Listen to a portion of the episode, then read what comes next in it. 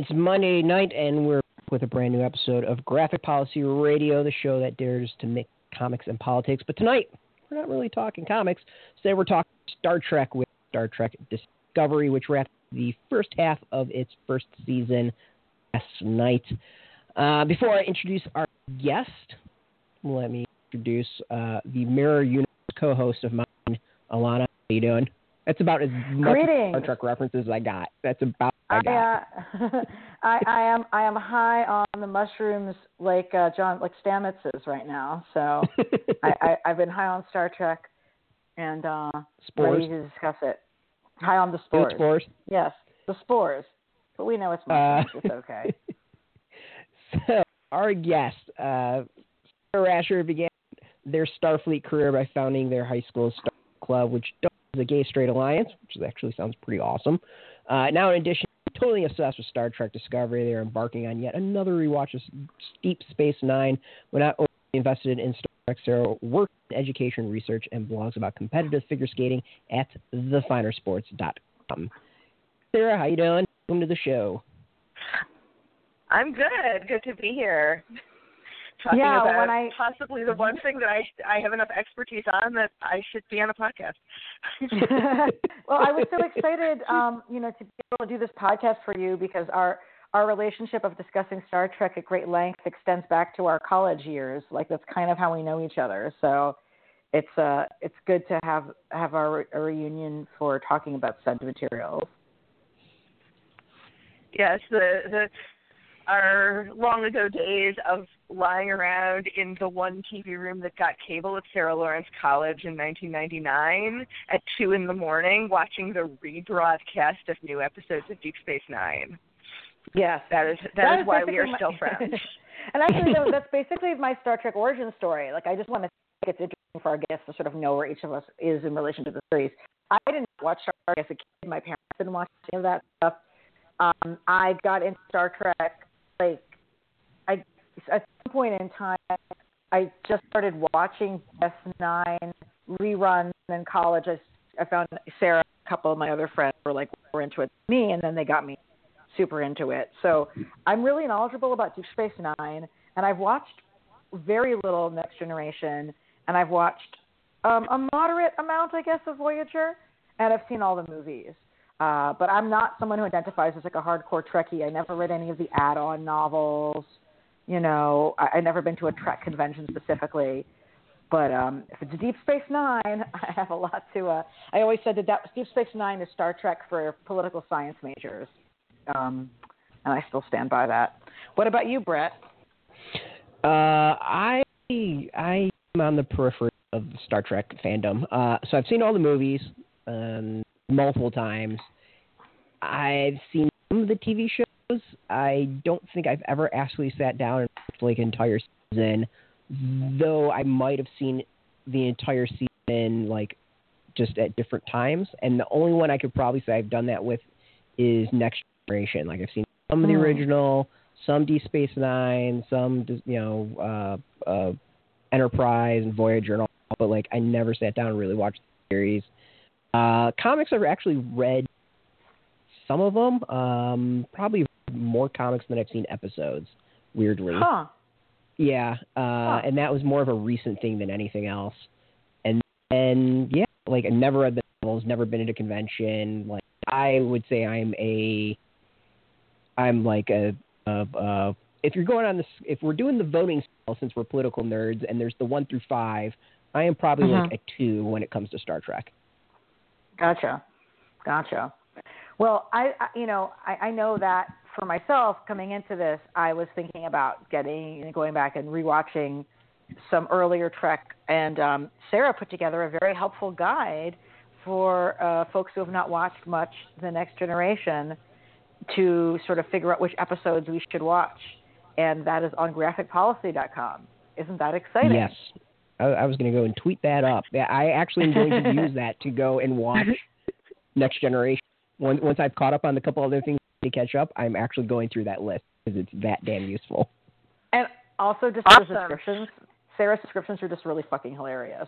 So I just endorse reading. My descriptions were basically like I wasn't planning for this to be published. I was just planning to like email it to Alana so that she could skip the bad ones, and then she was like, "No, other people need to see this too." Other- So yeah. I'm glad that you guys are enjoying it and that somebody's actually going to use it as a guide. And I did try to follow up and do a Deep Space Nine one and realized that the Deep Space Nine one requires like a spreadsheet and pivot tables because like which ones you should watch of that are so dependent on which characters you like and what you majored in in college because depending on which ones you skip, it's either Star Trek for political science majors or Star Trek for lit majors or Star Trek for people on drugs.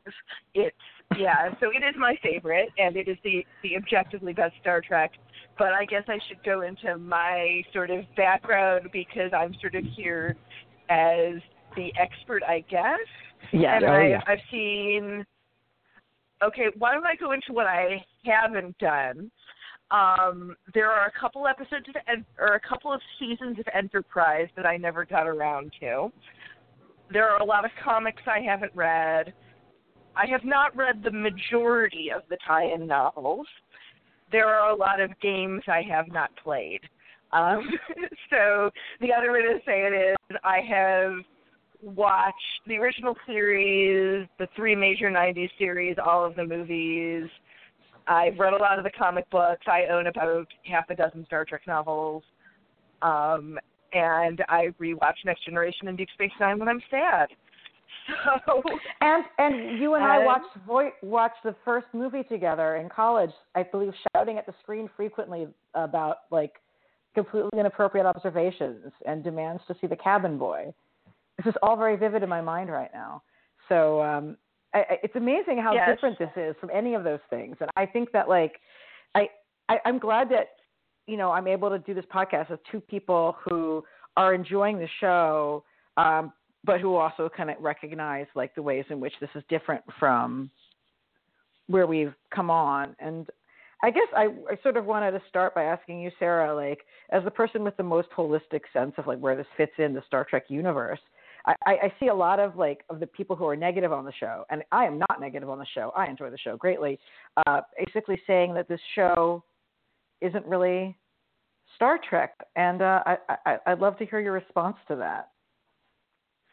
Um, when I got really into Next Generation, which was the first series I got into in high school because of shout out to Shira, Shira Karp Eliezer, who like recently reconnected with me, but who would talk about it at the bus stop until I gave up and watched it. Um, I kind of went back and read some of the press on it, and people at the time went on and on and on about how Star Trek The Next Generation was not really Star Trek. And really, what their arguments boiled down to was that Star Trek The Next Generation was made 20 years after the original series in a time with different values and different production capabilities and different expectations of acting style and all kinds of things because you just you can't make a 60s show in the 80s and 90s and i think that really it's the same thing here where you can't make a 60s show or an 80s or 90s show now in 2017 we just we have different expectations from television. We expect things to look different.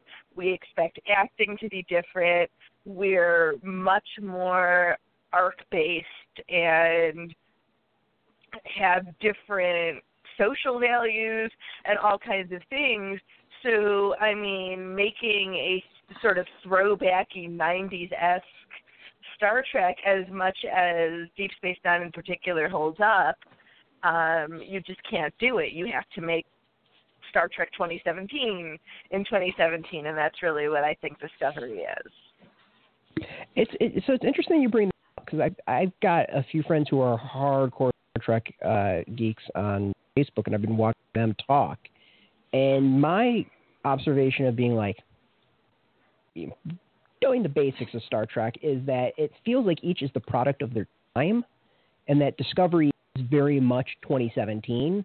And you know, Mhm. Next Generation was late 80s and 90s. You know, was 60s and you know 70s, and it's it's like if you it, a lot of people say that Star Trek is always like about hope and these other things. Like I just think they're more of a reflection of what the hell is going on in the world when they're out, Mhm. and people seem to be like missing that with Discovery.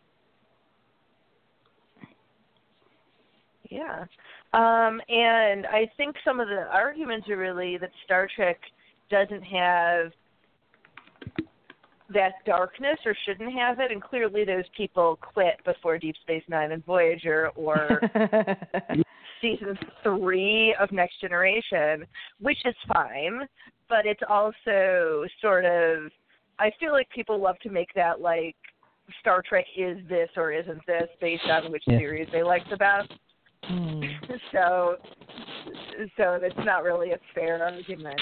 There's people who I feel like are making the this isn't or is or isn't Star Trek based on the like MMORPG that they've been playing to like deal with their Star Trek withdrawal, which I have not played, but which I have heard is first of all like going to lose me my job if I ever do play it, and second of all, really really fun. Hmm. Duly noted. Yeah, I mean, I guess to me, like, the one compunction I have about the show tonally is that I do really believe that there's a great value in having science fiction that helps us view the world in terms of better possibilities, like the opposite of a, of a dystopia. And, um, you know, we, we obviously have a great deal more technology in this world.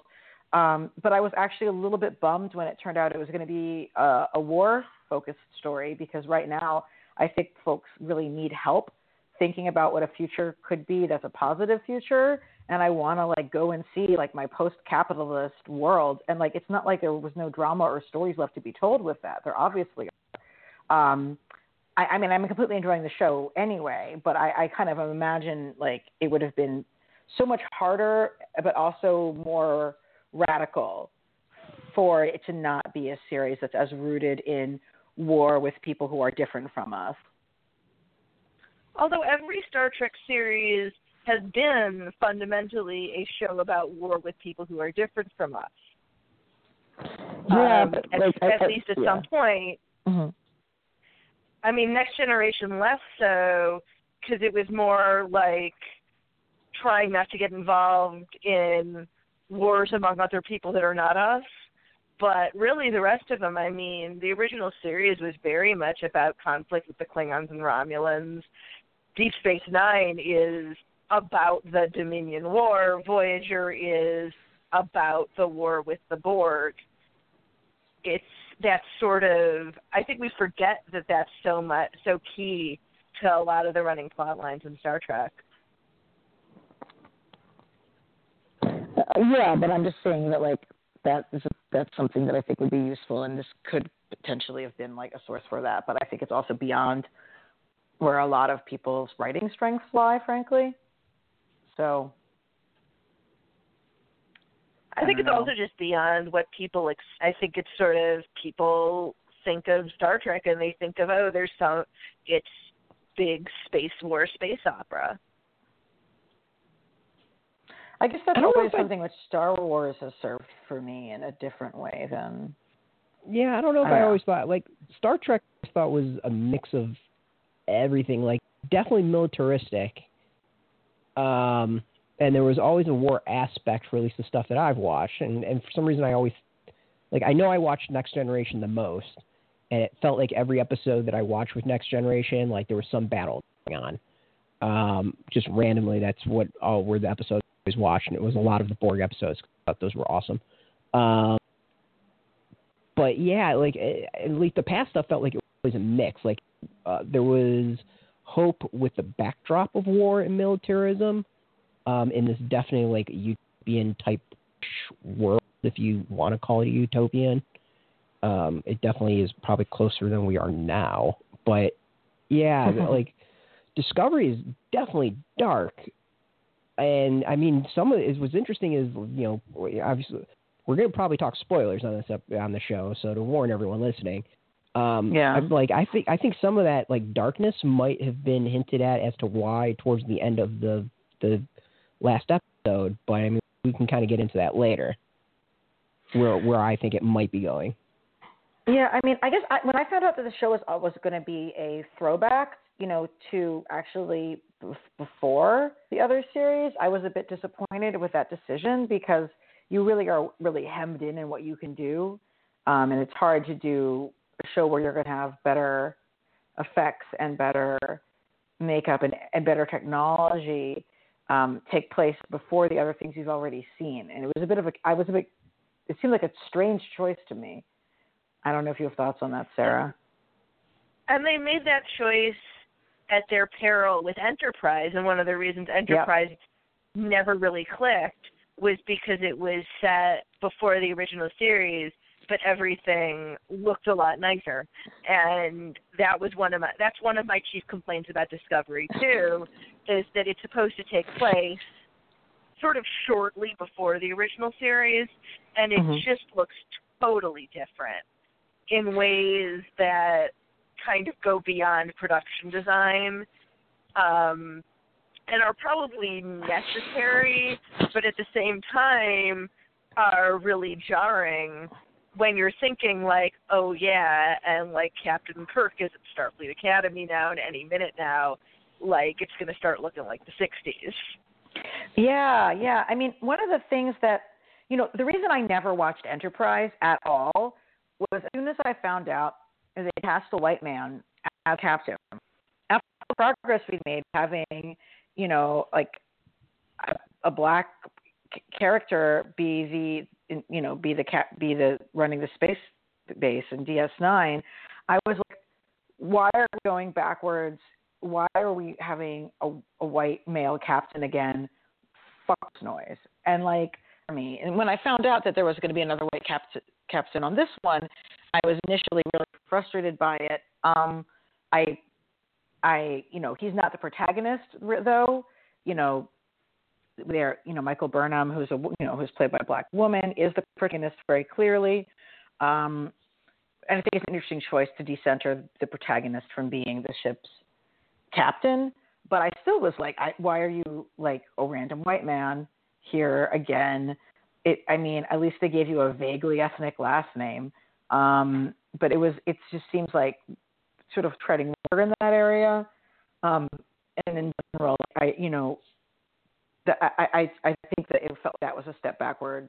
We've just been going a step yeah. backwards in that way since DS9. I actually think, and I feel like the, it's. Go ahead. All right. Um, I feel like Discovery has been trying to, and this has more to do with marketing than with the show itself, been drawing attention to you know how groundbreaking it is in terms of representation and i feel like if it hadn't been making so much noise about that i would i would notice less that there were, are really a lot of men and really a lot of white people in this cast mm-hmm. um but like it for a while they were like, "Oh look, first black protagonist," to which the internet responded by posting nope. face palm gifs gifs of Avery Brooks. Yeah, for um, real, dude. I mean, like, Sisko. This show seems to be unaware of the existence of Deep, Deep Space Nine, and like it's one thing. Like I have no gripe with Anthony Rapp or Wilson Cruz not being aware of the fact that you know Dax was in a, a kiss with another woman in Deep Space Nine. Like I don't blame them for not knowing that. They don't have to sit there with all that lore. But the show Bible and the showrunners should know that. And it feels a yeah. lot like people are trying, like people are, are forgetting what Deep Space Nine established. And you know, Deep Space Nine, just for folks who don't know, is had a kiss between a, woman, a female character and another woman from her past, and it wasn't a developed ongoing relationship on the screen, and it was definitely sort of played up a bit, you know, for the male gaze, but it was also really, really powerful, and it got the show blacklisted by you know right wingers, and it was a really big deal for us in the '90s. Yeah. And I mean, I just rewatched that episode, and after it, immediately texted Alana like, "This episode is proof that Dax is the first queer character on this show. Dax is clearly bisexual. Her friends' responses are such that they all know she's attracted to women. None of this is a surprise, and it comes back in you know in later episodes that she's attracted to women as well as men. But of course, they don't ever hang a sign over her head that head that says bisexual and bi erasure. So I don't think we should be surprised by any of this.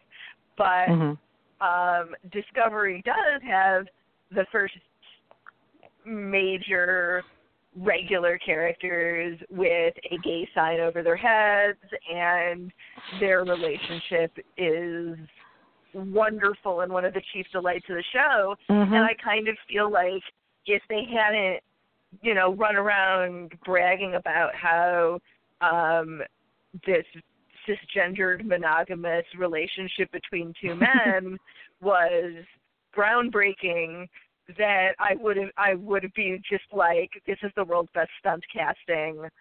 I love you Star Trek.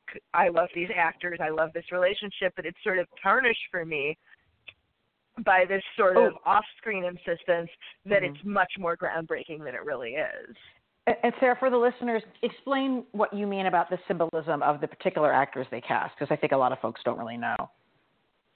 Okay, so any Star Trek that happens now is obviously a throwback to both the 60s and the 90s. And the two actors are Anthony Rapp and Wilson Cruz, who have both been out as gay men since the 90s. Wilson Cruz was played Ricky Vasquez on My So-Called Life, with, and for a lot of people of my generation, he was sort of representative of like, oh my God, you can be gay in high school and that's real. Um, and you can be queer and non white and you can be queer and not gender conforming and all of these wonderful things. Um, and then Anthony Rapp um, starred in the original cast of Rent, which despite being a Broadway nerd is not my favorite favorite show, but he's sort of 90s icon gay icon. So putting two actors that are strongly associated with sort of queer self discovery when the sort of 90s treks were on is just kind of a cool casting move. I also think it's been great because like they are so wonderful with each other and i think that you know i i'm i am not arguing that you need to cast gay actors as gay characters lord knows but i think that there's an extra richness provided by it in this case Mm-hmm. because of the external story of these being two actors who both came out by choice before it was super easy to do that and they also like they just feel so comfortably gay and it feels like a lot of the time in shows when they have gay characters particularly gay men they feel the need to completely make everybody seem entirely like hetero as hell even if they like and they don't they're not like comfortable with having any sort of variation of how people perform their gender and their masculinity. And because they have two guys who are actually gay in these roles they like give them the space to just be themselves. And as a result like they scan as gay. Like i'm watching the first episode and i'm sitting there and i'm like these guys are obviously gay. And how great is it that you don't have to actually be like look at these two guys they are gay. They still scan as gay and there's that that the authenticity which they can do without playing into stereotypes because like this is their lives. I have to say something. When I first saw both of them on the screen, I am, you know, straight white cis male, and I sat there and recognized how like these two guys were two icons and how big of a deal they were to be cast on this Mhm. series. Like, you know, this Yeah. is a this is like a beyond a and like you know I like theater and all that, but I didn't watch my so-called life, but I still recognized them and said, oh my god, this is going to be huge because and then watched the the episodes and I was like, okay, they are two gay characters, absolutely like sweet, cool. This is going to be this just feels right and awesome and you know, kudos to them. mm-hmm. And also, um, Stamets is in the same way that like Star Trek has this history of having a protagonist and then a character that the show is really about. And I feel like he is like Spock or like Data or like Seven of Nine in that way, where like as mu- and I think they sort of tried to set up Saru as that, but it ended up ended up being like crazy mushroom infected Stamets is like the equivalent of that, where he's sort of like the alien, the, the sort of representative of the alien. Hmm. Oh, that's interesting. I I enjoy him. like I'll just say straight up, the best episode of the season, without a doubt, was the time loop episode, and um, it was really after watching that that I just I wanted to jump out of my skin with joy for the show. I not only was I just full of joy for Stamets being high on mushrooms, I was high on joy for the nature of the time loop, and I was high on joy because there was two women romantically slow dancing with each other in the background of a scene. I like literally jumped from my couch. That actually had an even bigger emotional response from me than just like seeing, you know, Stamets interact with Culber together. Like just seeing these two women in the background incidentally being queer with each other. Um, but uh, everything in that episode had such amazing energy, and it's such a great episode that can be. It can you can watch it on its own without the ex without you know it really is a capsule episode, but it also contributes to the arc. So it's like doing both of those things. I mean, I just freaking loved that episode so damn much. I think it might have been one of my favorite hours of television of the year. It was definitely my favorite episode of the series so far, mm-hmm. and it nods back nicely to a similar episode of Next Generation, which, in my opinion, is one of the best episodes of Next Generation. Um, and it's just and we were talking too about how one of the problems of Discovery is its darkness, and I don't think it's a coincidence that the best episode of this initial run was also its latest episode. Mm. Mhm. Yeah. I mean, and it's also the queerest like not just because you have the background lesbians slow dancing and you have Stamets and Culber going to their room together at night. They didn't kiss goodnight which made me want to fucking punch somebody. Like I don't understand that but whatever. Um, but it was also the queerest because you have these wonderful conversation that Michael Burnham has with Stamets, where she, you know, talks about how she's never been in love before, and he he's like slow dancing with her in this very paternal, way. He's mentoring her as she comes into her own sexuality, basically. And he says to her, never hide who you are. And the fact that they have the gay actor tell um, Michael Burnham, never hide what you are, is so perfect on every level because, one, in a show that takes place in the future, it is not acceptable for people to be having angst over being queer or not being queer. Like, that can't be a thing. But in the world that we live in now, obviously that is a huge problem that people are struggling with. So by having the gay male character be a guy who's confident in who he is, comfortable in his relationship, he's got his shit together um, in his life, but explaining to this character who is straight that it's okay to be who you are, that's really a message for the audience, right? So it's not pulling me out of, you know, like my criticism I had on from from Thor the other night, where I was saying like, you know, Thor is not capable of a you know, was not, not Thor movie, but wow, I don't want to go too far down this rabbit hole. But anyway, the point being that like the show itself is in a world in which homophobia does not exist, um, but it's able to convey reassurance that we're that you know that queer people, you know, are okay as we are, um, without making homophobia be part of the show. And it's doing that by having the gay character reaffirm the female heterosexual nominally, I guess. who, who can say uh, character sexuality on the show? So that just wraps it up in a bow for me. I hope, hope I explained that well. Yeah, I think you right. did. Okay. And I feel like yeah. a, a lot of the queer representation really goes back to that, where it's how do you use um, a, a world in which homophobia is is essentially in the past to still present um, a pro queer and anti homophobia message, and that's kind of what it does. And it sort of it ties into another one of my very favorite things about this show, which is a really really subtle thing, um, but it's shot in this like incredibly gorgeous high def. Um, just lovingly, and the close-up shots are lit in a way that um, really draws attention to sort of the angles and the shadows of non-white faces in a really smart way. But beyond that, um, there are two female leads, Burnham and Tilly, who is like, who in addition to melting my butter, um, is another fantastic thing about the show. But mm-hmm. um, they they put no beauty makeup on them, or very minimal beauty makeup like they're wearing standard sort of makeup to compensate for lighting and stuff, but you can see all of the imperfections in the skin of both of the women. And um Burnham in particular um has some un- unevenness to her skin and the light sometimes plays that up, especially when she's under stress or when she's tired or when she's like covered in blood and stuff like that.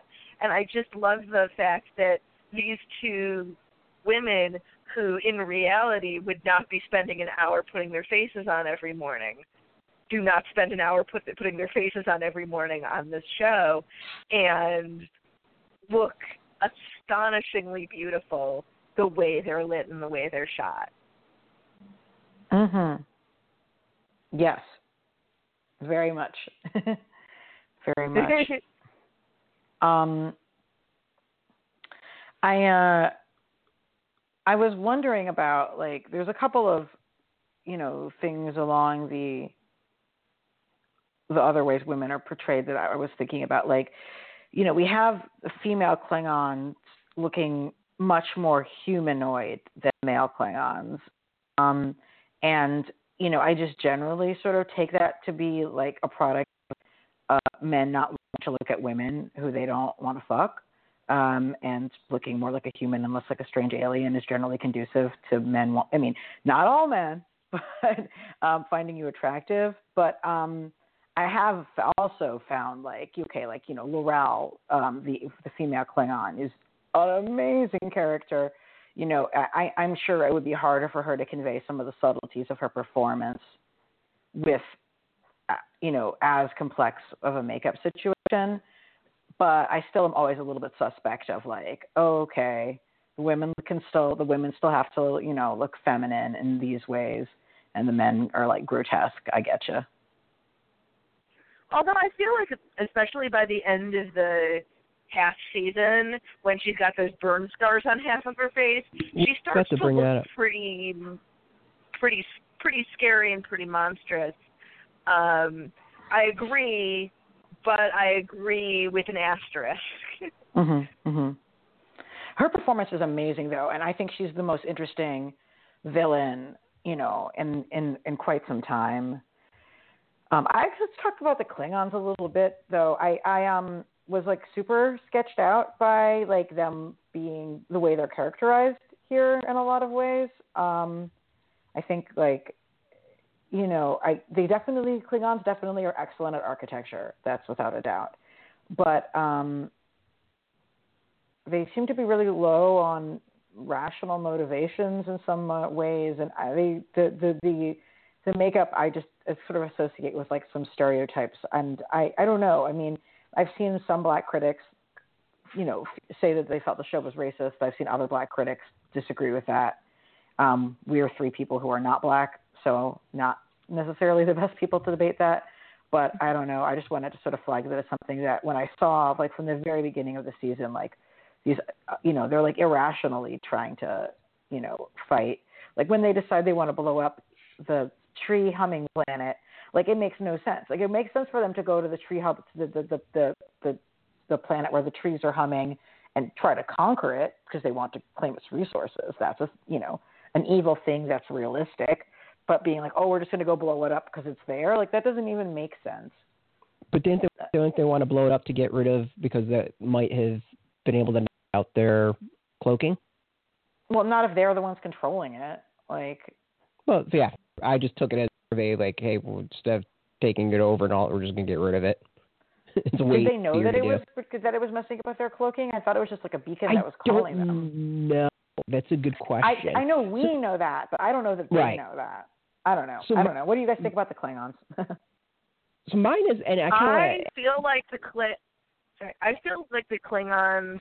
My initial reaction was like, this is whoever they hired to do the makeup did some really cool conceptual art, and it has more to do with conceptual art than any kind of continuity of what Klingons are within the greater Star Trek universe, and especially for me as kind of a 90s Trek fan, one of the things that's wonderful about 90s Trek is that it takes a sort of villainous species like the Klingons, and then gives you all kinds of characters that subvert that expectation, and then they did it again really beautifully with the Cardassians later on.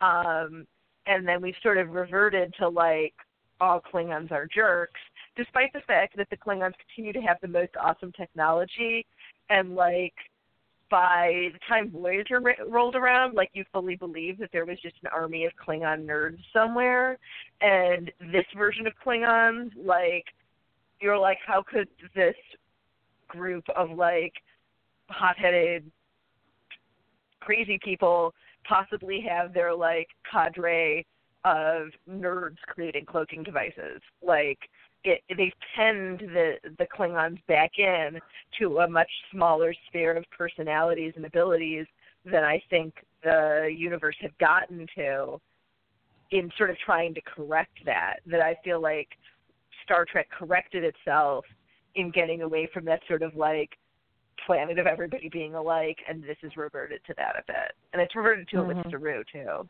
Yeah. My take on it is that they have a at least where the series started, it felt like they had a very there was an allegory they wanted to tell, and they wanted to talk about they wanted to talk about religious extremism and the Western response, and you know, watching the the first three ish episodes where it's really apparent that I think that's the theme they were going with. Like it feels like they've gone really hardcore with the Klingons being religious extremists, and for a while there, you had this religious sect that was was the extreme, but feel like they have kind of co-opted the greater Klingon like group to follow them in a lot of ways, and lose some of the I think more interesting discussions that I was expecting them to go in. Mm-hmm. Um, and that's and that kind of backs up to why I don't have an issue with a white man being um, in charge, with Lorca being in charge, is because I he's an asshole, and I I want the Western response, you know, with the response that I think they were going with, or will be going with, or for a while going with, was the extreme reaction to this religious extremism that we saw under Bush, seeing under Trump. Um, and I don't want that to be anyone portrayed by anyone but a white man because it has mm. been a white male reaction. So some people that they thought the that Lorca was supposed to be like the terrorist and the Klingons were the best, but I I've seen it as the Klingons were like the religious extremists that was like the initial on like the the of the dead. They were the Klingon version of ISIS that has infected the rest. Hmm. Oh, that's interesting. Yeah. I could be totally off, but that was like that was the way I've yeah. been reading it. So uh, I don't know. I, I can't seem quite that take on it anywhere, but no, that's a good point. I could be totally smoking something. Who knows? No, no, no. I think it's interesting, and I, I mean, speaking of speaking also of other things going on. So this is like a super petty thing. This is coming from like your rather deep observation to this. Aren't Klingons supposed to be ridiculously stronger than than humans? Like, I'm not yes. talking about like the Incredible Hulk. Yes. But like, they're supposed to be eh, they're supposed to be significantly stronger than humans. Not like Incredible Hulk levels, but like, yet we have all of these regular humans, you know, who are in good shape, but still like fighting with these Klingons who are so much physically larger than them in the show. It's a little bit weird. And also supposed to be really good at hand to hand combat, I thought. Mm-hmm. There's a lot Isn't of hand to hand combat. yeah. yeah. I mean, Sarah, yeah, you could tell us if we're right or it's wrong. It's a little bit nonsense. Yeah. No, you're right. It's um, it's when you're saying yeah, they're not supposed to be Incredible Hulk, but it's like they are supposed to be sort of like planet where the average person has the strength of you know somebody who's in the NFL. Um, right, right. So, and like Klingon martial arts are like the thing you learn if you're into martial arts. So they've got that down. And yeah, I mean, I understand that like the good guys have to win because they do, but it's still it's a little bit like, yeah, maybe not. yeah, but, you know, it's that's interesting. space opera yeah, I you know I don't know, you know I haven't watched enough Star Trek to know if this is a common thing. It seems like they're playing a lot of uh, the Klingons torturing people, and I don't know if that's like a Mhm. normal thing we've seen in other series, or this is just they like we're just going to do a lot of torture in this series. There's a lot of torture in Star Trek. There's like I mean that might be an interesting article from like the like the like r- Rip Shirt Turk through like the um the Was it Four Lights or Picard whatever? being tortured by the Cardassians and there's there are like four a- lights. it- oh my God! Wow. There are four yeah. lights. There there's a lot of torture in Star Trek.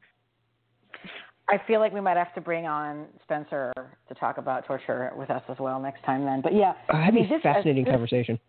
I know.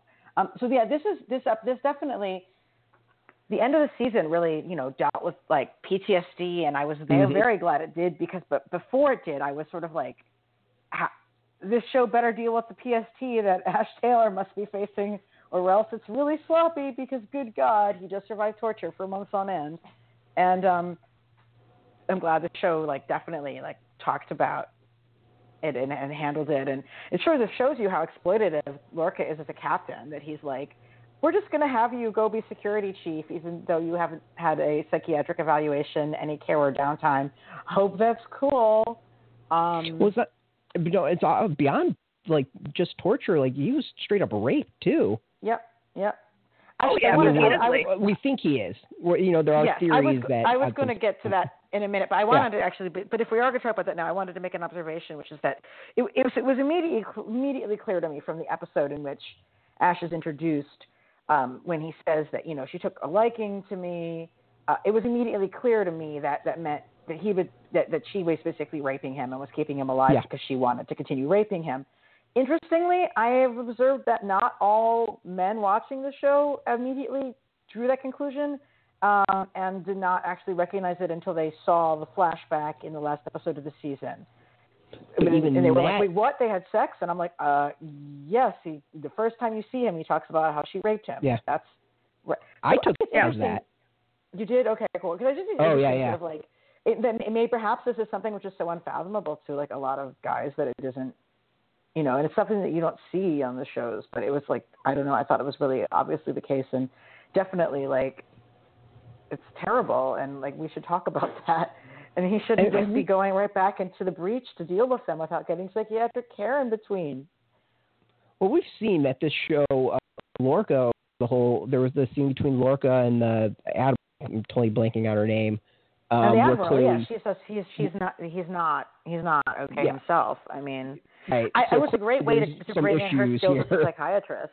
It was a great way to bring in her skills that as a it. psychiatrist. Cornwell to have her Yeah. find, you know, to have her try to talk him out through his um his panic attack. But I not a panic attack, his uh his flashback. But um I did find it a little bit corny that it's like his thoughts of his love for Michael Burnham that what shook him out of his moment of terror on the ship. I was like, really? You're going with power of love as what shakes them out of it. his it's a little corny, but it's also kind of what they teach you when they're trying to teach you how to get out of those sort of perseverating thoughts. Is like they find your like anchor that gets you out of it. So it was corny, but also kind of psych- psych- psychiatrically realistic. So I kind of gave Okay. it a pass. Cool. Well, then I I, was guess just we're gonna say talking about, that's what let's Huey talk Lewis about said. That.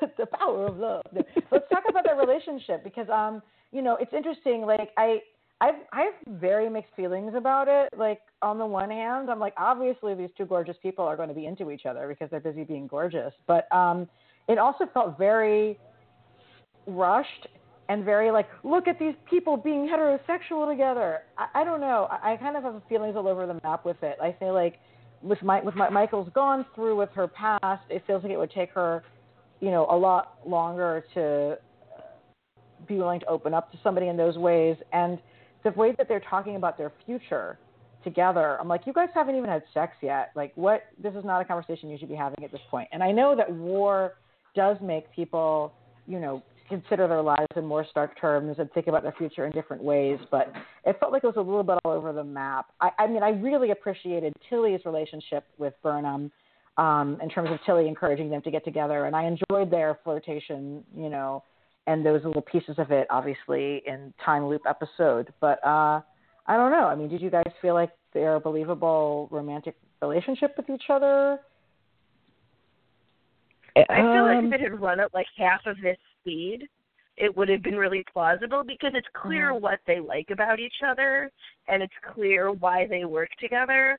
But it just needed more time to be plausible. I feel like for all the reasons you said, like it it did. It felt like they needed to get it to a certain plot point by the end of the half season, so they sort of rushed through the emotions. Mhm. Mhm. Yeah, it was probably a little bit quick, but the other is, I mean, if he was tortured and clearly she's got PTSD too of her own, it's possible that they might rush it to try to mask other things that they're feeling. So Mhm. in that way, I think it's somewhat realistic at the same time. Well, I think it's more Um, realistic that he would do that since he's like, I mean, if he, God, I hate to talk about the fan theories. If he's who he is, Well, yeah, that's the other I was about to get into.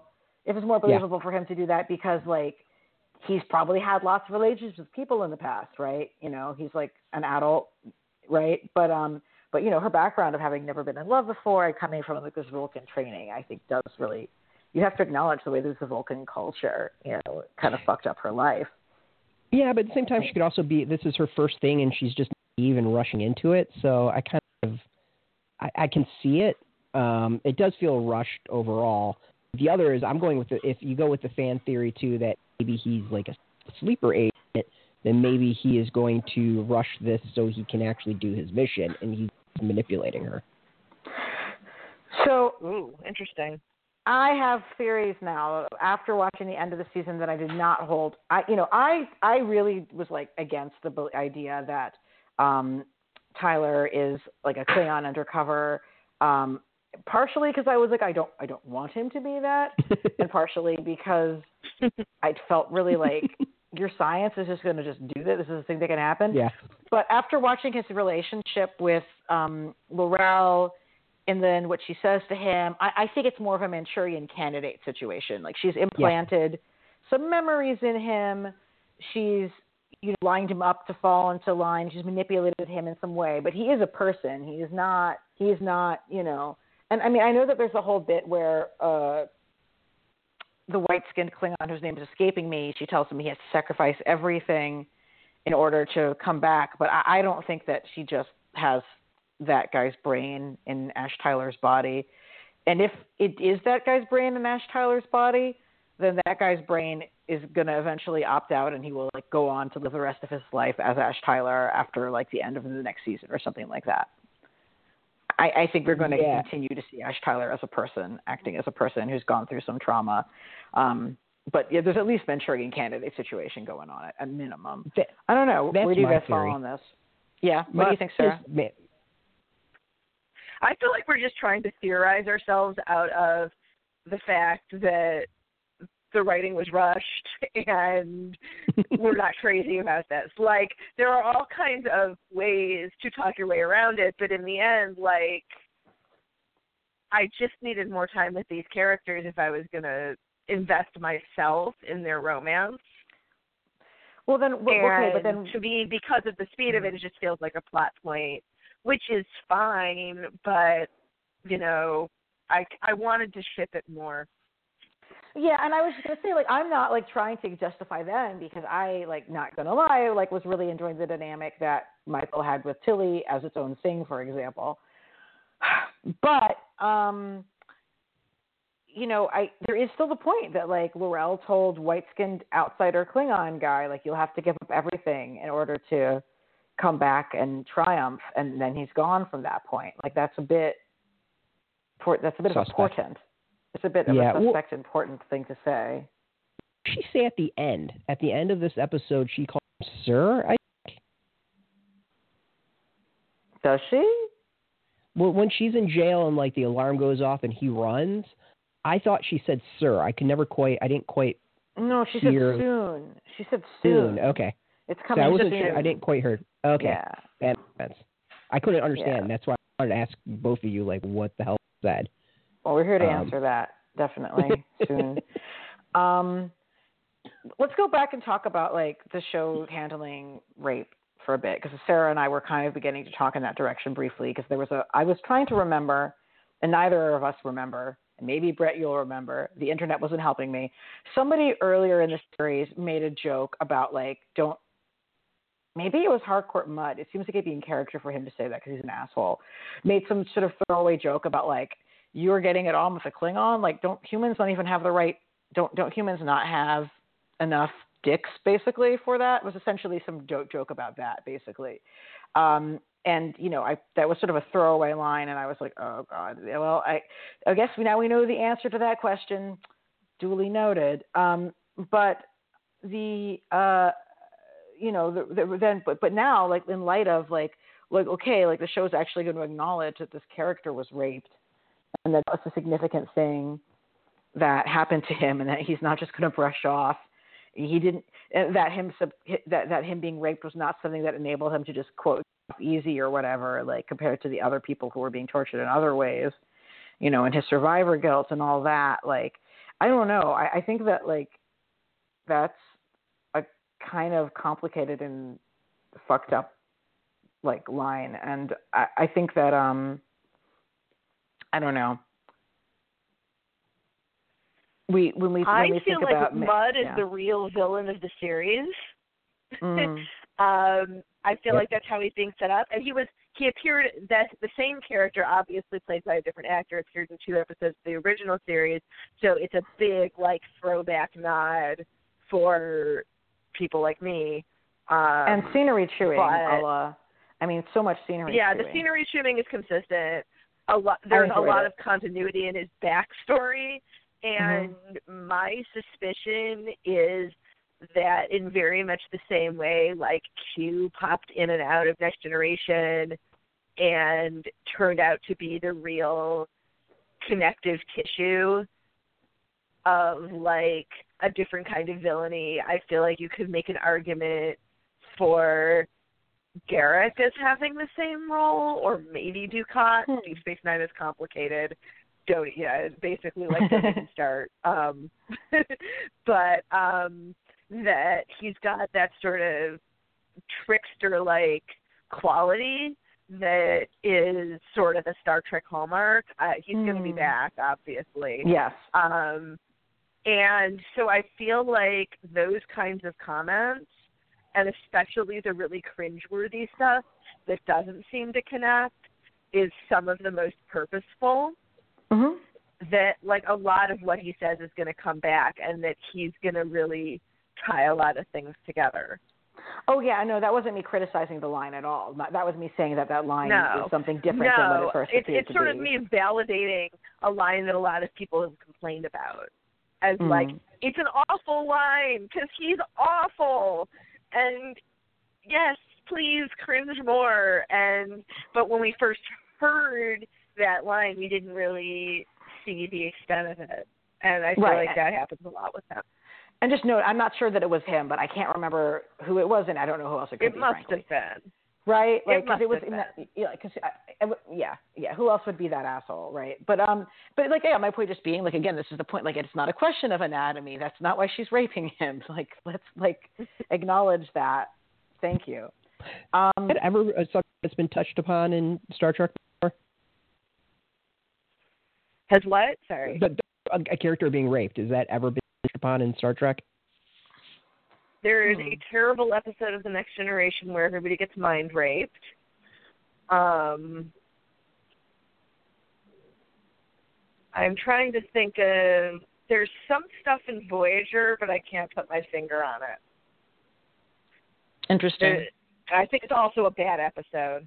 Um, so I think the short version is yes, poorly. Yes, and Okay. poorly. Okay. Well, another thing with Harcourt Mudd is that he he delivers this whole line about like a critique of the Federation, and the critique he has of the Federation is a legitimate critique, but it's not what he believes, right? So I, I think it was I think it was cool that the show sort of gave us a chance to hear like what uh, a, what what a what someone who is living under the Federation might criticize it for, um, you know, and that Like it does, and it doesn't act like everybody in the world is. Um, Yeah. you know, thinks that that, that the Federation's mild. That, you know, there's basically he's saying that the Federation is still imperialist. Um, it acts like it's not imperialist, but it is. And what if all these other places and cultures don't want to be discovered? I mean, that whole question about the ethics of first contact and all of these rules, which the shows have always sort of mushed up and dealt with and codified in different ways, are really important points. But I don't want anyone to be fooled for a second into thinking Harcourt actually gives a fuck about those things or has any actual political principles. I have heard a few people seem to be confused by that point. So, um, Yeah. yeah. And that question has been dealt with earnestly and thoughtfully, somewhat on Deep Space Nine and extensively on Voyager. So, like, Star Trek has taken on that particular criticism of the Federation systematically by people who really believed it, which should really just highlight even more that Harry Mudd doesn't really give a shit about that. He's just spouting it to piss them off. Yes. And because he knows how to sound like a human. Like that's like the lines he's heard people say that have made other people have emotions successfully. So he's those are the ones he's he's pulling on.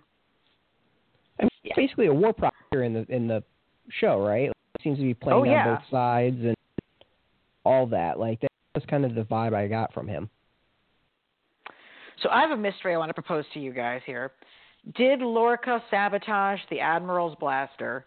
Now we all know that he sent her off to go on the on Sarek's mission, you know, because he's like, oh good, she's off my plate. Maybe she'll get killed and she won't report on me. Wow, that's a terrible thing to do to someone who I'm friends with, who I just had sex with. But that's the kind of guy I am. I'm Lorca. But I have had some people say that they thought that uh, he sabotaged her blaster to fail. I, I don't know. That feels like a bridge too far to me. I feel like people are very busy fan theorying way beyond what this show intended, and that sounds like another example of that. Mhm. We, we have, I mean, the Star Trek fandom is probably the first to raise fan theory to a verb, and it's just come right back. But well, folks, well, you would agree though that like he's definitely a character who manipulating, who manipulated that situation for his own for to save his own neck, and is just doing that. And like his, you know, his speech that he gives in the last episode of the season about how you guys were just scientists and now you're war heroes. Like that was a really fucking compelling speech. He knows how to manipulate people. Like that's Mhm. really his skill, and he knows how to get what he wants. And he totally if got marketing wants to draw attention to first, it should be here. It's Lorca, Starfleet's first asshole captain. I, you know, he got the, the the security guards who were marshaling Michael Burnham to her new arrest, her new place of detention. He killed that person in cold blood in order to get Michael Burnham. I, I don't know, like that's pretty villain villainous right off the top. Well, Yeah. one thing that and I'm I mean, the larger scale villainy of taking this person that is like the most hated person in the Federation and giving her a job. Like when people do that in real life, they're you know we respond the, we respond to them as we do with like the Manafort. We do not respond Yeah. to them in the like, yay, she's out of prison. yeah, Which is why I Lorca is supposed to be like Trump or or Bush. That's who I think he's supposed to be. Like we're not supposed to like him, and he is very much like a you are with me or you're against me. Um, I'm going to do everything. Like you know, we're Trump. Trump mouths off. We- We're going to nuke them if we have to. That's Lorca. Oh, I, I have to like nuke a planet to go win. Fine, that's what I'm going to do. Um, like he's not supposed to be a likable person. Yeah. Again, like we we it feels like I feel like a lot of this conversation has been like, so who's really the villain here? And Yeah. he's certainly in the running. One thing that I'm really looking forward to and hoping to get more of in the next run of it is I want to get more from the other characters in the show. Um, for me, like the ensemble cast is an essential part of why I like Star Trek in the first place. And I like the characters that we have, but it doesn't feel like there's enough of them. Like I want to know what's up with the woman with the cool hair on the on in the uh, the, the helmsman, and then the other helmsman who was on the other ship. No, no, the other woman, like with the robot eye. I mean, I'm, I basically think of them as the woman with the cool hair and the woman with the robot eye. Like, I want to with their stories. I want, especially since we don't have enough female characters. Like, I want more from them, you know. And then we saw the guy who operates the uh the transporter beam in this last episode. You Mhm. know, he's a man of color. I'm like, I want to see more from him too. I want to build. I want to build out that ensemble a little bit more. And we definitely got enough reaction looks for robot from the woman who had been on the Shenzhou, who has the robot eye and is now on this boat. That like more from her in there, at least. And then the woman with the cool hair. and really I feel cool like hair, a lot of the main cast is really. I feel like that you know we need we need more Tilly, we need more Saru. Um, like there's members of the main cast that have not had their episode yet. No, and I God, I love Tilly. She's so deserving the first curse on Star Trek. Like I love that the first curse on Star Trek is somebody expressing enthusiasm and joy. That felt right to me. Yeah. Yeah. Um, well, yeah, and I mean, at the the real first curse word, which I believe is in Generation, is in it's in one of the Next Generation movies, is a similar. It's Data, like Yep. it's a similar sort of feeling. Um, and that if if there's a way to like encapsulate what Star Trek is all about, is people swearing about joy. Um, Yeah, it wasn't. It was a something scene where they're about to crash in about that. Generation. It's where they're going to crash Yeah. in Generations, and he's got the emotional chip, and he goes like, "Oh shit!" as they're about to hit the ground. yes. I remember that. So yeah, I know some Star Trek. Yeah. And like Of I I'm know that saying, I think I speak for everyone when I say to hell with our orders, sir. Like Star Trek has a long and just all of the fun Klingon swearing. Um, Star Trek has a long and colorful history of playing with language in that particular way successfully. Another thing that the that the show did that I want people to give it credit for is having creature feature episodes. Like the whole thing with the tardigrade was so brilliant. I just want to think. I think one of the things that was so smart about it is that it, the show makes us care about Ripper because it compares it to an actual animal that we know and recognize. But it's not like a cutesy animal that we know and recognize. It's not like it looks like a. It's not like a, a kitty cat or something. I think that would read to our modern eyes as being like over the top. But it's a tardigrade, and you know only nerdy people know what a tardigrade is. I know what a tardigrade is. Um, but the choice love of it being a tardigrade. tardigrade in particular, it's a little microscopic animal that Yeah. looks like Ripper I love them. and like but i just like i, I mean and i just love that sorry that was for anyone who doesn't know. And i thought that that was a wise choice because but when you're comparing this fictional animal to something that we actually know of as a reference point but they're making it be one that's not like completely overused and that's still sort of mysterious and strange. You know when it's sleep state i like wanted to cry. I was like it's the water great just it's water out. like that just hurt my heart so much. Um and I but I but I just think like from a writing standpoint, like having the tardig having the tardigrade be a tardigrade was a very sharp way to play the audience, and I want to applaud them for that. Um, but we literally did have an episode that was just people, you know, wondering what to do, what to do about a mysterious, dangerous alien creature, and then setting it free. And like that's so so Star Trek. Yeah, and I feel like that and the time loop episode are the ones that have stuck with me the most. And it's unusual to find, especially sort of a prestige drama, where the most successful episodes are the ones that are very standalone. Hmm. But at the same time, it that's Star Trek too. Is that like as much as you appreciate an arc, like the ones that tend to stand out are the ones that are fairly self-contained with implications for the arc. That's an interesting point. Yeah. Yeah, but yeah, and I think part of that is also because they're standalone. They do stand out because a lot of the other ones they don't necessarily feel like complete episodes, in that you need to know what came before, what came after, and are part of that like they're part of that arc and the big story that's going on.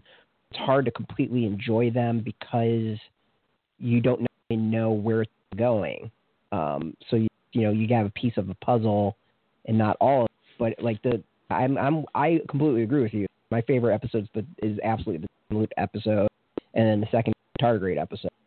Um, and Hmm. partially is because both of them are pretty standalone in what what they do.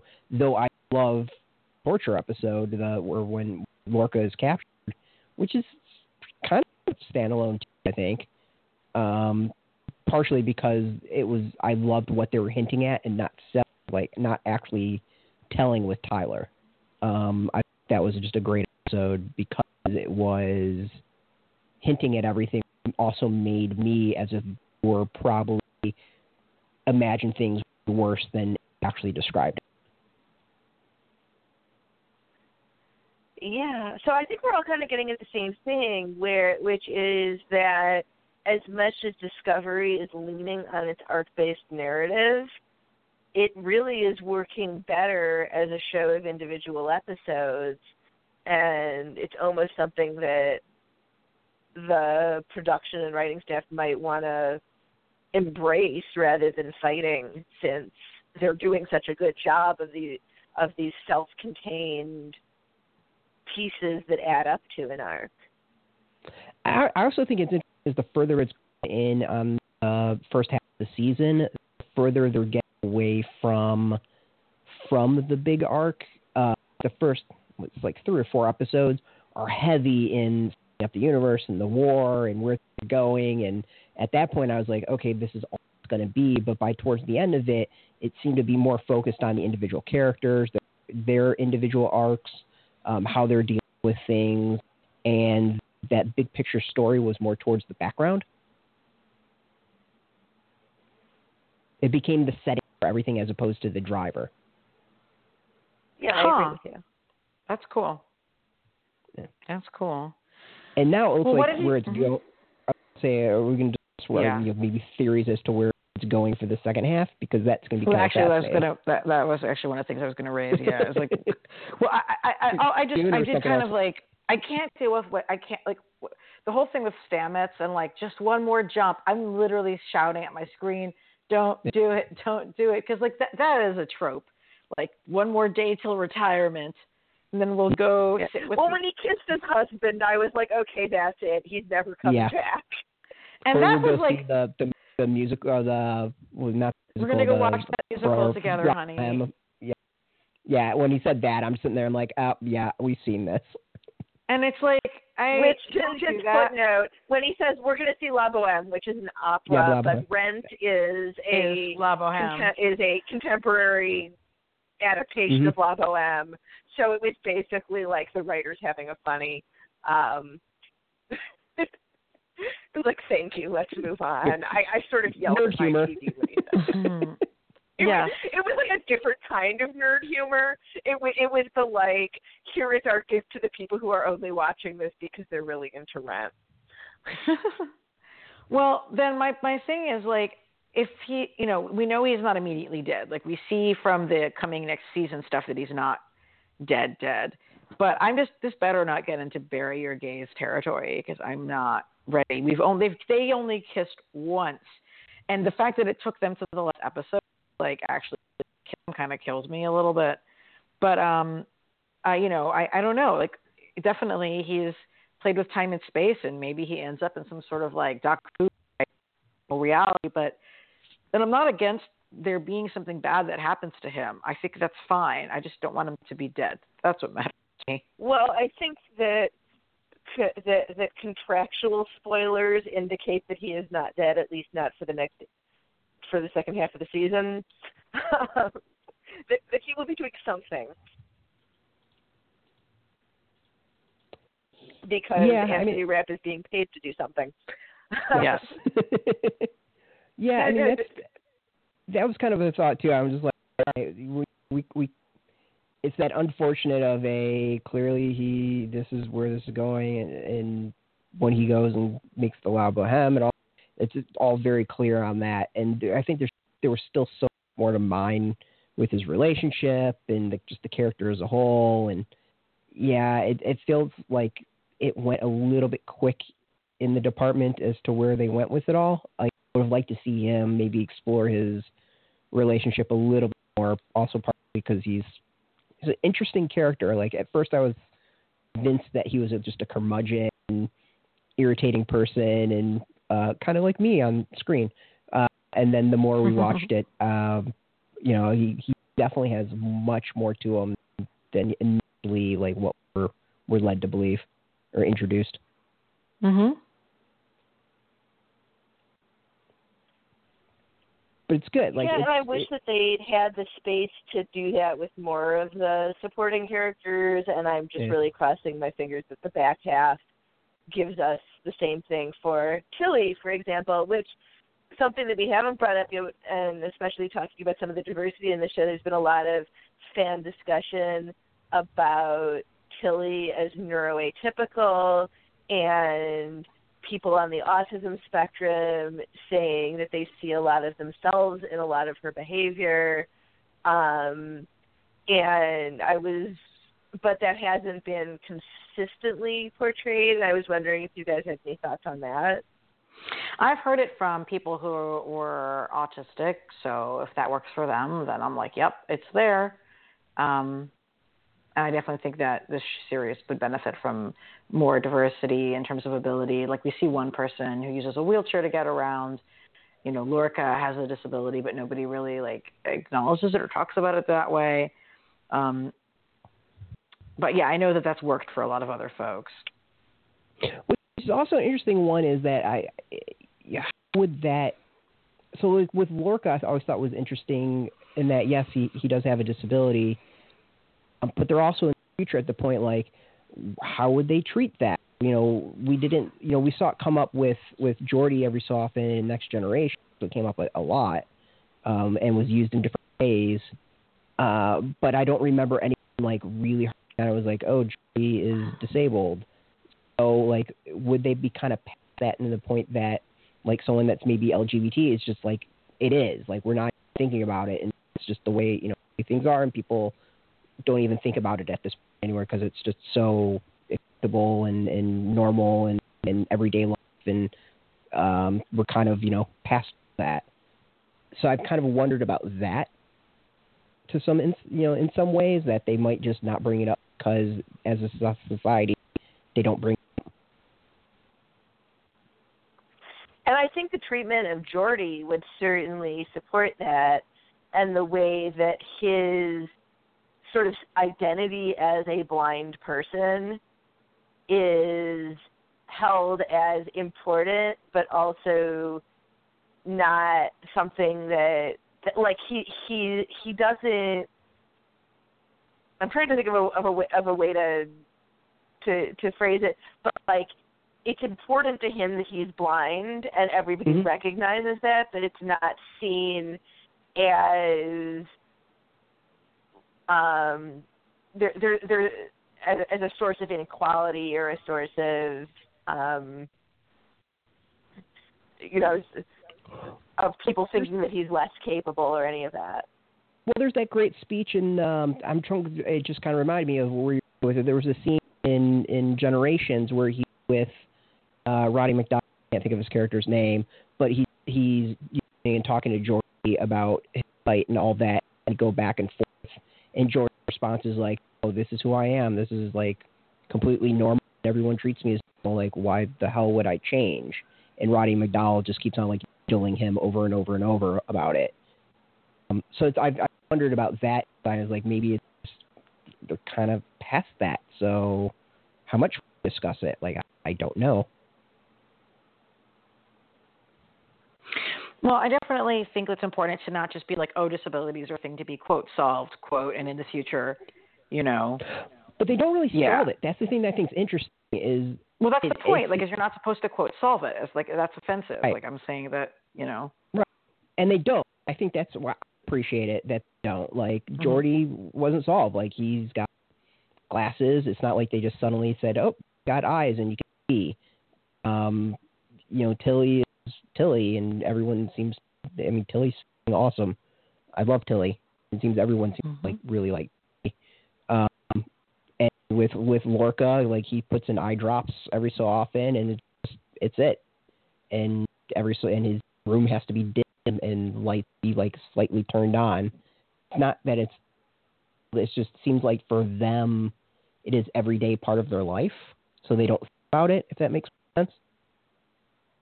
For and not just the person themselves, but everyone else around it. It was only like once I in the episode or twice in the episodes, and one was with Michael, and the second one was where they turned on the light really quick for Lorca, and he was just like, "Uh, no," and they just they oh shit for that. Hmm. I mean, Yeah. it is sort of like he's keeping his disability because he wants to be able to brood about it. Like, Yeah, there's that. well, he wants to keep it. I've got the sense he wants to keep it because he it's a scar for him to remember uh, what he did. Where he like he destroyed. In other words, he wants to keep it so he can brood about it.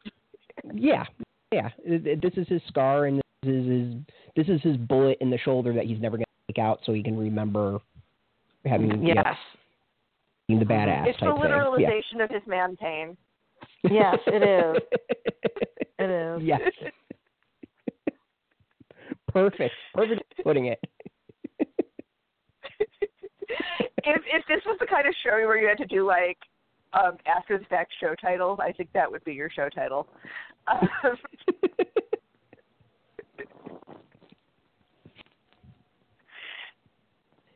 Now, One thing I want to talk about behind the series is I was looking at the writing staff. It looks like there are three women writers and only two people of color writers on the show. I did not map out the uh, directors because I used to work for the Writers Guild, so I always forget the directors are a thing. I guess I could go do that now. directors, they're a thing. Um, but uh, yeah, they could do better. They could definitely do better than that. they can do better, but they could also do worse. It's it's acceptable, but could be better. Well, it's certainly like that. You know, having like three and two people of color puts it in the same league. Like the uh nightly talk shows, like you know, like Letterman and that Michigas, and I've been giving those shows grief for forever. So, I mean, it's pretty much in line with like what I give other shows grief for doing. Um, I, I did not have a chance to take a look over at the director list, but I should do that. It's not great. It's about the same. Yeah, a lot of the same names. Oh, Jonathan Frakes did an episode. His uh, our our former Riker, who is also really known as being a director of like lots and lots of stuff. Um, And at the time, he he his first directing was on Next Generation, and he directed some of the best episodes of Next Generation. Totally. And then was He sort of shifted towards direction as a result of those experiences, and I don't quote me on this, but I Mhm. think he has now directed an episode of every Star Trek series except the original series. Cool. for reasons of being a small child when that was on. Um, So looking around, it looks like there are no women directors. There is one black yeah, I didn't see any. man, and I can't tell with this particular individual. But yeah, that's not good, guys. Like you know, the season of the season of Preacher had a lot of women directors and a lot of women writers on it. I noticed actually. Get with the program. Anyway, uh, are there other topics that people want to make sure we hit up before we go? Actually, there might be one female director. Hold on. There's one Um, female director. who? Oh, that doesn't look like. I thought that. I don't see. The bio, says she. She then. put She, you're right. production. Okay, one woman. Okay. There's one. Okay. Um, are there any other things we want to hit up about the show before we go? Sarah, for example? you kind of hit my list. I mean, my real thing that I keep going back to is I love how many different kinds of people are getting into this, and that it's people who have been Star Trek fans forever, and people for whom this is really their first Star Trek, and they're getting into it through other directions, and that's really neat to me. And it's also just like go back, watch the old stuff. It, all- it a lot of it Mhm. holds up but um and this is a richer show if you know if you know more of the universe and the more of the universe you know the richer it gets unless you're the kind of person who wants to sit and complain about how like it isn't captain kirk Um, yeah, that that's really like that's kind of what I'd hoped for it was that it would find a different audience than Star Trek has had before. Um, and as much as I think us old Trekkies are a little cranky about things that are different, like it is succeeding in drawing people by being what it is. Yeah, I I just I wish it wasn't limiting its audience by being on a platform that nobody cares. Like, things where it's limited for, like CBS, the dumbest thing you could possibly limit its audience by doing. People are doing an awesome job of pirating it, apparently. Um, I am paying well, that, for that, it. That so depresses me because I am not it's like problem, but no, I know, I know you're not. I know you're not. I mean, but that definitely depresses me because, like, people. I want the writers and the folks to be making money off the show being seen, and putting it on a CBS platform that nobody cares about. They've actually done the worst thing they could do on it. And I'm actually there was um there there was a street an NBC streaming service called Seeso that is folding at the end of the year. There's been a lot of like niche streaming services that have been dying and I sort of wonder about what happens to this if CBS All Access fails. Wow, it's a very good question. I think about not having access to this. I mean, CBS All Access shows, like I don't even think so. I'm not really paying attention to CBS because I'm not 80 years old. But like, there's there's um a a Good Wife spinoff which I actually watch, um, which is terrific.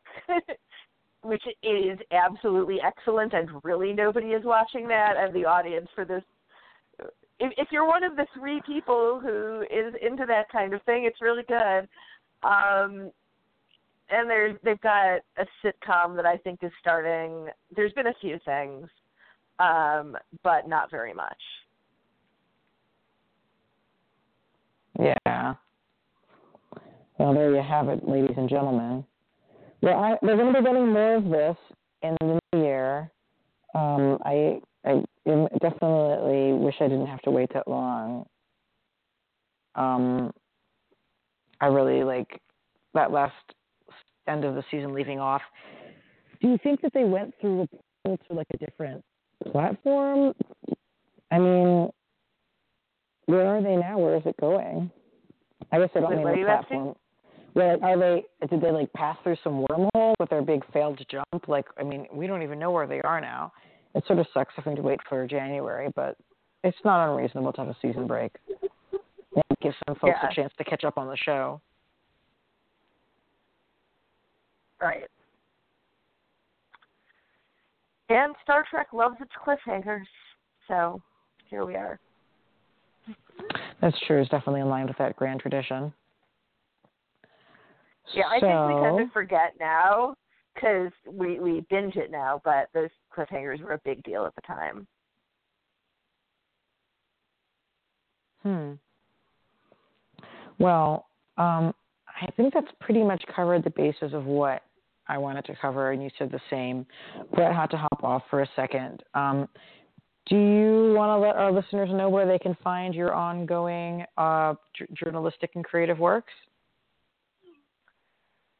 Sure. Um, my my journalistic output on the internet lately um, has been mostly about the sport of figure skating, which now that we have a Winter Olympics coming up, people might actually be more interested in that. Um, it's at thefinersports.com. I'm on Twitter at Pas de Chat, which is P A S underscore D E C H A T. Um, I have a Tumblr, which is all figure skating and gymnastics. Um, my Twitter is more diverse. Um, that's about. I have an Instagram I never use. That's about it. Noted. Well, uh, I'm sure you all know that you can find Graphic Policy at graphicpolicy.com. Graphic Policy on Twitter. And uh, if you've missed the beginning of this episode, you can be able you'll be able to catch up on it on our iTunes at Graphic Policy, and we'll also download it at Blog Talk Radio soon. It'll be at Stitcher and SoundCloud and the usual platforms for podcasting. Uh, I myself am on Twitter all the goddamn time at underscore Brooklyn. That's L A N A underscore Brooklyn. Brett, what are you saying? I was about to say, and where can people find you? But you beat me. there I am. Here we are. So that's it, you guys. Thank you so much. Yeah, it was a great discussion. I can't Thank wait to uh, doing round two for the second half of the season because this is going to be interesting one. Mhm. So I guess we'll we'll we'll continue in like Marchish. Will be part two. So as always, thanks everyone for listening. Until next time, I'm Brett. I'm Ilana. Keep it geeky. And and live long and prosper. We're gonna go with that.